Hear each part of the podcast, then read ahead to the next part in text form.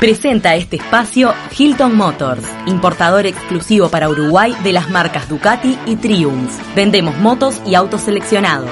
Conoce más en hiltonmotors.com.uy o visitanos en Ejido 1576. Esto es una revolución en mi cabeza. Esta columna te va a dar vuelta la cabeza. Esto es una revolución. En mi cabeza. Llega Nani Kissman con una revolución de ideas para sentirte bien. Esto es una revolución.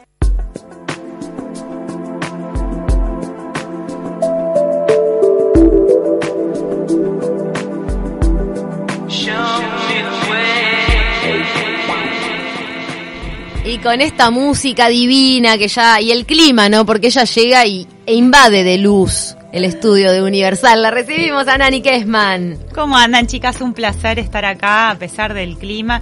Estos días así feos a mí como que me dan como más ganas de hacer cosas. ¿Más? ¿Mirá? Sí.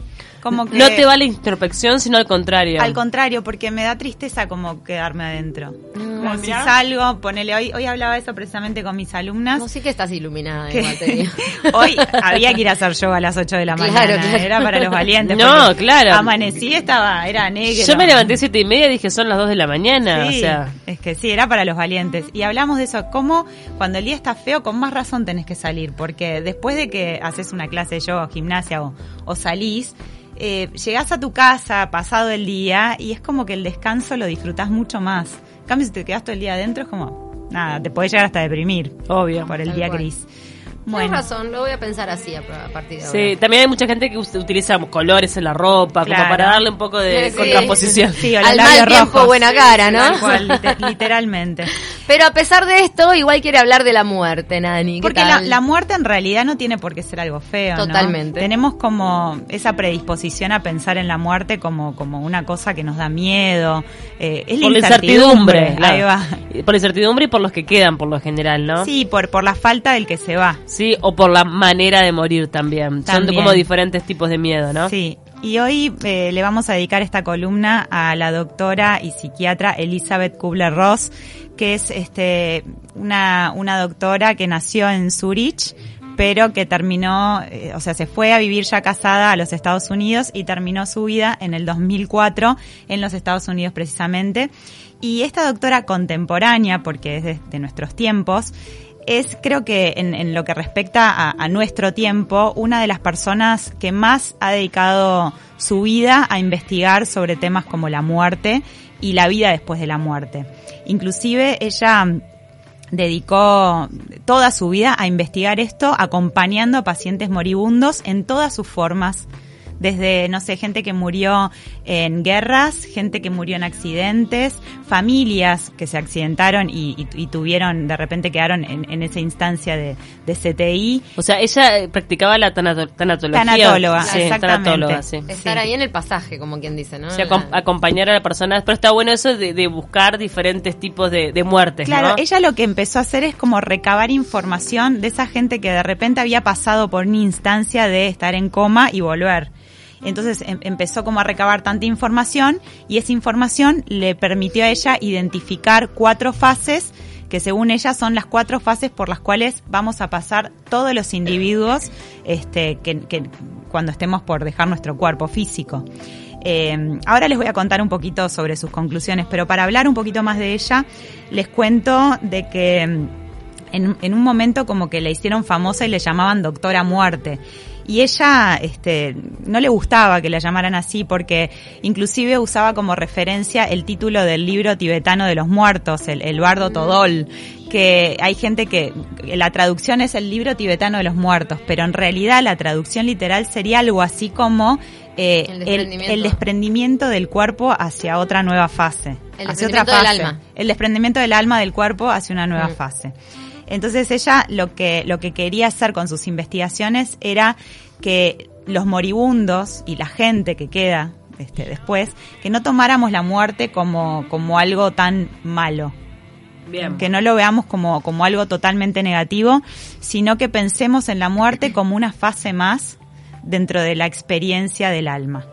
¿Se entiende? Sí, perfecto. Claro. Sí. Entonces, un poco su historia también. Para empezar, es trilliza. Mirá. Nació en 1926 en Suiza y era la segunda de tres trillizas que nacieron, obviamente todas a la misma vez. Y inclusive pesó 900 gramos. Ella y la hermana mayor, digamos la que salió primero, 900 gramos cada una, y la última 2.900. Se puede entender una cosa así. Dominante, claro. Es increíble. Ahí es como la pelea de los cachorritos cuando uno mama más y otro menos, viste, sí, en la panza. Y qué increíble que ella haya estado condicionada en ese lugar del medio tan conflictivo, a veces para los hermanos, ¿no? Totalmente. Inclusive, como que también dentro de su familia tenía un hermano mayor. Ella como que era la mujer, la hija mujer que acompañaba a su padre a cazar, a hacer un montón de actividades que eran más masculinas. El padre para ella tenía como un objetivo muy claro, porque parece que ella demostraba ser una persona muy organizada, muy de ir al frente, muy de hacerse cargo, de hacer todo con un nivel de excelencia enorme. Nació en una familia, nació en cuna de oro, se podría decir. Mira. Y en realidad ella como que no se sentía a gusto con la visión que tenía el padre de ella, que ya quería ponerla como secretaria de su empresa. Claro. Ella se sentía como que ella estaba destinada a otro tipo de cosas y pudo reafirmar este sentimiento interior que tenía cuando visitó un campo de exterminio nazi y pudo ver en las paredes pintadas y dibujadas mariposas. Eso la marcó. Y después como que se dio cuenta que lo de ella iba por el lado de la medicina y de atender enfermos y de acompañar enfermos, una vocación muy noble, y quienes la tienen parece que es muy fuerte. O sea, hay gente que... Claro, yo tenía una visión de vida clarísima, ¿no? Clarísima. Yo tengo una compañera que hacía yoga conmigo, que ella trabajaba en el CTI de niños, y siempre me contaba de que la gente le decía, pero ¿cómo podés trabajar ahí? ¿Cómo podés? A veces hasta tenía que dar las peores noticias a los papás. CTI de niños, me decís eso, se me eriza la piel. Y ella, ¿sabes lo que me decía, Nani? Yo, está mal que diga que me gusta, o sea, me gusta acompañar a la gente y poder brindar una noticia tan desgarradora con un toque de humanidad. O sea, claro, necesito ser yo la persona, claro, que esté brindando esas noticias o acompañando, sí, a esas familias en ese momento crítico. Qué bueno que alguien que lo tiene que hacer esté cómodo en ese rol, ¿no? Digo, y que de alguna manera siente que sea su rol. Es que son cosas que si no tenés vocación, ¿cómo las podés hacer? Y todo, históricamente también los religiosos han acompañado muchísimo, de cualquier religión, ¿no? Es como una vocación. En la Iglesia Católica, bueno, muchos sacerdotes tienen la vocación justamente de acompañar en el último momento de la muerte. Totalmente, claro, que van a confesar a la persona antes de fallecer y acompañarlas. Sí. Ella, el tema de ver las mariposas dibujadas en los muros de los campos de concentración, después más de grande ella pudo encontrar como una metáfora, que es como que el alma, al igual que los capullos de seda, del gusanito de seda, es como que dejan el cuerpo y se transforman en algo más etéreo, como las mariposas, ¿no? Que pasan a un nivel de existencia distinto que el gusano, sufren una transformación en ese capullo. Y justo desde un lugar de existencia muy sórdido, ¿no? Como podían dibujar una mariposa, tenía que haber alguna... Sí, tenía que haber un simbolismo como quizás como de un estado que estuvieran experimentando en ese momento. Ella le encontró el sentido años después. Pero bueno, contradiciendo un poco a su papá, se tuvo que ir de su casa, y fue ahí cuando estalló la Segunda Guerra Mundial, y en esa instancia ella se puso a trabajar como voluntaria en hospitales, y empezó ahí esa vocación de acompañar a gente que había experimentado desde, tragedias de muerte en masa hasta enfermedades posteriormente. Luego se casó, se fue a vivir a los Estados Unidos, en la Universidad de Colorado fue que se diplomó en psiquiatría, y ahí pudo como cerrar una vocación de poder acompañar y entender lo que las personas sufrían en ese momento, lo que vivían en ese momento. Complementarlo del proceso espiritual con el proceso mental realmente estudiado de la psiquiatría, claro, ¿no? ¿Qué pasa con la mente y la emoción humana? Exacto. Y hablemos de las fases, que es lo que de repente todos queremos un poco saber antes de que se nos vaya el tiempo. Me gustaba comentar que vos dijiste lo del Bardo Thödol, que es el libro tibetano de los muertos, un libro que yo siempre recomiendo porque me parece que lo que plantea es alucinante. que en realidad la traducción literal sería la liberación del alma. Lo que hablan ellos es que, como sobre todo en Occidente, no le hemos dado importancia al aprender a morir. Exacto. Y ese concepto a mí me caló profundo, decir, claro, lo único que tenemos como materia obligatoria y segura que vamos a pasar todos es morir, y no aprendemos a morir. Entonces este libro plantea el aprender a morir para estar preparado para ese momento. Bueno, y esta doctora Elizabeth Kübler-Ross también es como una de las grandes responsables del desarrollo de los cuidados paliativos en los hospitales. O sea, así le deberemos. Es una de las que más luchó por la humanización de los pacientes y del personal de la salud acompañando este proceso, ¿no? Sí, lo de quitar el dolor. Sí. Bueno, luego de entrevistar a más de 20.000 personas, concluyó que estas 4 fases o procesos lo vamos a vivir absolutamente todos. La fase 1 es cuando las personas como que salen del cuerpo, y todos han descrito, o sea, todas esas personas que de alguna manera vieron la muerte de cerca y volvieron, describieron ese proceso como si salieran de su cuerpo flotando. Y en ese proceso saben exactamente lo que ocurre a su alrededor, y saben inclusive lo que la gente piensa y escuchan las conversaciones que hay en ese proceso de salida del cuerpo. Inclusive hay gente que experimentan salud total, total bienestar, gente que quizás es ciega o sorda y pueden ver y escuchar en ese momento cuando el cuerpo, el alma se empieza a desprender. O sea que vendría a ser una sensación como que la conciencia y el conocimiento también y todo, el entendimiento se expande porque puede salir de esa cápsula. Exacto. Que es el cuerpo, y se eleva porque en realidad la vibración más baja es la del cuerpo físico. Inclusive la fase 1 hay yogis o técnicas que quienes las pueden dominar pueden vivir algo semejante, algo similar.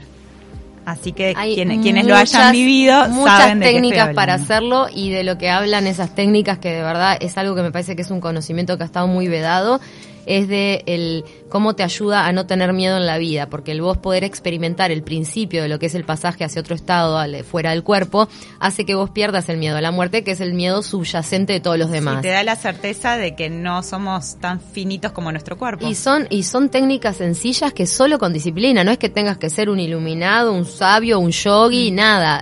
Con técnicas sencillas de meditación guiada se puede lograr, y cualquier ser puede experimentar eso. Sí, inclusive quizás la primera vez que te pase podés hasta asustarte un poco porque decís, ¿cómo vuelvo al cuerpo? Ahora, ¿cómo vuelvo? Te sentís elevar. Y aunque eso ni siquiera llegues, porque mucha gente se frustra en el medio de los procesos meditativos, como nos pasa en todas las disciplinas, pero aunque no llegues a desprenderte del todo el cuerpo y ver el hilo plateado y las cosas que se plantean, solo la sensación de empezar a salir del cuerpo a veces es muy fuerte. Sin Entonces duda. Está bueno de repente estar rodeado de gente que ya lo haya hecho. Así que esa es la primera fase, que se puede también experimentar con diferentes técnicas de meditación y respiración. La segunda fase la describe como espíritu-energía. ¿Qué pasa en esta fase? Ningún ser humano muere solo. Dice que cuando entras como en ese estado que ya te desprendiste del cuerpo, aparecen los seres o guías, que se podrían llamar entre comillas los ángeles de la guarda o los seres de luz, energía llamémosle. ¿Pero son conocidos? No, se sabe. En ese momento esos seres de luz o esas presencias te llevan con tus seres queridos, que ya no están. Son los guías del puente. Exacto, y ahí te encontrás con abuelitos que fallecieron, amigos, igual entre padres. Esos seres muchas veces, el desprendimiento del cuerpo, lo que habla el Bardo Thödol es que es muy siempre asociado a la mente que vos tenías en vida. Entonces muchas veces la visualización de seres uno los asocia mentalmente en ese desprendimiento a sus seres queridos, ¿no? Exacto. También, el viaje es tiene mucho que ver con cómo era tu pensamiento en vida. Pero, ¿sabés qué? Por ejemplo, si hago memoria, ¿se acuerdan que la vez pasada hablamos de Emilio Carrillo? Que tuvo un accidente, que estuvo en CTI, que vio todo, que le pasaron estas fases. Él lo que contó es que en ese momento se encontró con una tía que él no sabía que había fallecido. Cuando él vuelve a estar de vuelta en un estado corpóreo y ya a salvo, se entera que su tía falleció y él la había visto en este proceso. Pero por lo general estos seres te llevan hacia tus referentes que conociste en tu gente importante físico. Para vos que ya no está. Esa es la energía que vos sentís al expandir, empieza a ser vibracionalmente compatible con la de estos seres más espirituales y de luz, entonces vos te vas acercando hacia ese clan familiar etéreo que tenés. Pero lo que me encantó a mí leer en un lugar que lo quería también aportar ahora, porque a las madres nos deja una sensación tan divina, viste, cuando las madres dicen, no, yo no me quiero morir hasta que no haya cuidado a mis hijos, no sé qué. No te preocupes que bajo estas teorías, cuando te morís, te quedás ahí hasta que tus hijos pasan, porque es tu obligación ayudarlos a estar ahí para pasar de plano. O sea, ponele en mi vida, yo me voy a morir, seguramente, se va a morir mi madre, ponele, seguramente mi abuela que anda por ahí esté, y una vez que mi madre pase ahí, mi abuela vaya a un estado más elevado aún, porque ya hay otro guardián esperando al que tiene que hacer el puente. Entonces es una cadena familiar en las que nos vamos ayudando a pasar, por lo cual está bueno también perder ese miedo de no voy a estar para mis hijos, si me muero, vas a estar igual. Sí. Hasta que ellos se mueran vas a estar igual. En la tercera fase se entra en lo que la mayoría de los que vuelven del coma describen como un túnel de luz brillante, que hay gente que es más creyente, que puede ver a Jesús o puede ver a Buda. O sea, la gente que de repente tiene una orientación religiosa y vuelve de esos estados tiende a ver o a Jesús o a Buda. Otros lo describen como una luz muy brillante en la cual se sintieron con un estado de paz absoluta. Esa es la tercera fase. Y la cuarta y última fase es como la recopilación de absolutamente toda tu vida, todo lo que pensaste, las decisiones que tomaste, la gente con la cual te encontraste, los desengaños, los desamores, todo, absolutamente, las enfermedades, todo lo que te pasó en la vida, que le encontrás un sentido, tuvo una razón de ser, comprendés la razón de tu existencia. Por eso también dice de que, por ahí, ¿cómo se explica que un bebé muera? ¿Cómo se explica que haya gente joven que sufra en una tragedia y se muera, deje de existir? Las injusticias que llamamos nosotros de la vida, sí, son injusticias de la vida. Pero, según esta teoría de Elizabeth Kübler-Ross, se cumple algo, se cumple la misión por la cual esa alma encarnó para tener una existencia. Quizás la existencia de esa alma que se va, joven, chiquita, bebito, lo que sea, es para que otra cosa suceda, o para que esa madre, o para que esa familia, o para que los hermanos, no sé. Incluso, o sea, no hay consuelo para esas situaciones, pero visto de esta perspectiva, tiene una razón de ser. Tiene un sentido. Bueno, de hecho dicen que en general, por ejemplo, viste los bebés que no llegan a nacer, muchas veces desde estas teorías son almas que están tan elevadas que se someten a esa encarnación fugaz sin llegar a existir del todo, para dejar el aprendizaje, para colaborar con el aprendizaje en el fondo de otras personas que están encarnadas. Entonces se somete a no vivir en la tierra, simplemente a ir a pasar esa experiencia. Me parece que eso nos da un montón de paz también, más allá de que uno quiere creerlo porque te da paz, porque decís, bueno, si todo tiene un sentido, pero también de lo que hablan es más que de comprender, que vendría a ser como una capacidad de Dios, de la inteligencia universal en sí, la que comprende el todo. En el caso de nosotros es recordar por qué viniste, recordar qué pasó antes. Exacto. También, y unir con el transgeneracional, ¿no? Sin duda. Entonces, una de las conclusiones que ella expone también en la mayoría de sus libros es que la culpa de no haber hecho lo que se debía o lo que se sentía realmente, de no haber perdonado, de no haber sido perdonados, o sea, como que es inevitable a veces cuando una persona acompaña a un moribundo sentir como esa culpa o pasar por un montón de estados. Por eso ella también como que elaboró las 5 etapas del duelo. La primera etapa sería la negación, en donde nadie quiere asumir de que esta persona se está muriendo. Después viene la ira, el enojo, o que vos te estás muriendo vos misma, ¿no? Sí. O por qué me pasó a mí, la falta de fe, enojarse con Dios, enojarse con el entorno, sentir como esa bronca de por qué a mí.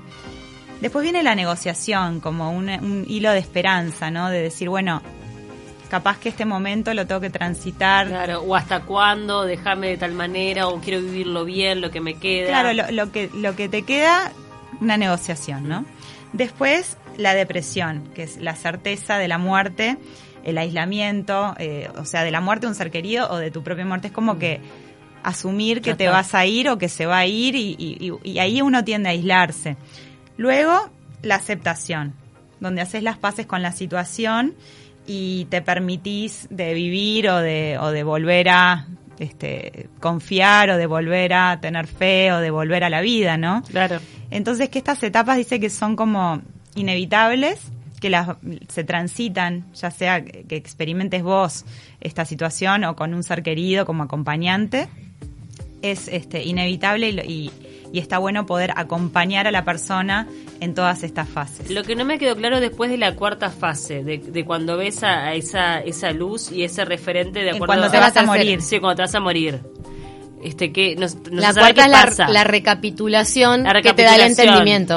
Y ahí cómo quedamos. Ahí te liberás. O te morís o volvés a la vida. Mucha gente vuelve. Lo que dice en otro cuerpo. No, mucha gente. Su mismo cuerpo. Acordate que ella las entrevistas las hace con gente que pasó y volvió, gente que estuvo en el CTI y volvió, gente. Bueno, que que dicen los yogis tibetanos que hablan de la muerte como el aprendizaje es que lo que se puede captar desde estas experiencias o desde la meditación profunda que ellos alcanzan, obviamente, son todas las etapas, lo que pasa en nuestra mente al irse expandiendo después de salir del cuerpo, siempre asociado igual a tu vida terrenal, o sea, como decimos, la recapitulación, cuando vos ves a Jesús, a Buda, a Mahoma, o lo que vos tengas como referente religioso, tiene que ver con lo que tenía tu mente, pero pasando esa recapitulación ya es la muerte definitiva, claro, no porque vos ya te desprendés hasta de las impresiones mentales que dejó esta encarnación, entonces ahí ya sos nadie llegó, energía pura. Ya sos energía.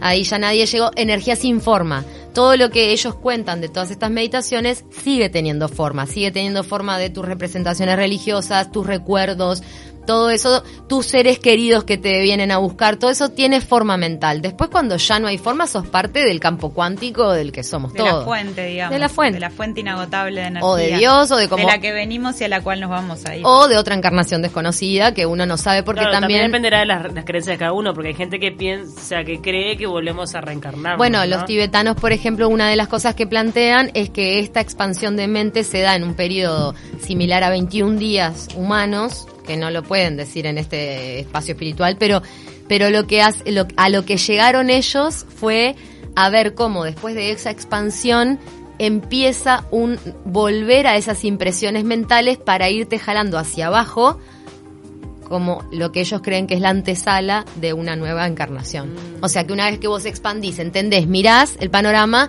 volvés a empezar a bajar, quizá no tan bajo vibracionalmente como esta tierra, a otra encarnación, pero eso empieza con imágenes de copulación, de generación de vida. De hecho, hay, dicen, la glándula pineal, que se encuentra en el cerebro, dicen que es el asiento del alma o el tercer ojo, porque dicen que cuando entra el alma al cuerpo, cuando el alma tiene por camino a encarnar, es cuando la glándula pineal se forma.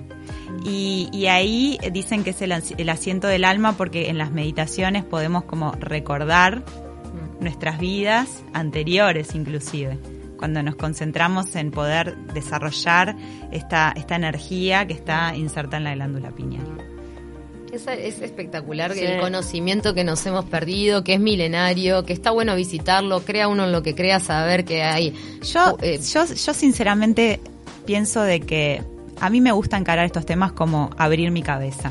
Claro. Yo no digo ni que sí ni que no. Yo estoy viviendo una experiencia humana, pero no me cierro. Me gusta escuchar todas las teorías que hay. Y que por lo general, digo, todos sabemos que hay algo más de lo corporal, si no sería como bastante mediocre. O sea, digo, la vida no puede basarse únicamente en lo que hacemos a nivel físico. O sea, obvio, tiene que haber algo energético, algo, viste, es tan algo más grande. Decir, o sea, un cuerpo emocional. Vos no lo ves, pero tristeza, angustia, obvio, alegría, sentís. Tu cuerpo emocional existe. No podemos estar solo anclados en este cuerpo. Y tampoco está bueno que haya gente que piense que como hay vida después de la muerte, bueno, esta vida la desmerecemos. No, al revés, hay que honrar esta esta vida porque es la oportunidad de la existencia de la evolución humana. Entonces, en esta vida... hace todo con pasión y hace todo dando el máximo, ¿no? Esa recapitulación dentro de la expansión del alma tiene mucho que ver con la vida que viviste y tiene mucho que ver con tu siguiente encarnación, porque obviamente si lograste, cuanto más lográs la panorámica en esa expansión, se supone que más aprendiste. Nos tenemos que ir, yo me quedaría años hablando de esto. Sí, antes temazo. Tenemos que hablarles de Argos Seguridad, donde marcan la diferencia con los estándares de calidad más altos, ofrecen un servicio ajustado a las necesidades de cada cliente. Sentirse seguro no es lo mismo que tener una seguridad personalizada. Argos Seguridad, la mirada en cada detalle. Comunicate con Argos Seguridad al 2902 1523 o escribiles al mail contacto@argoseguridad.com.uy. Nos fuimos, estamos tarde, gracias Nani, es un placer recibirte acá. Gracias, besos a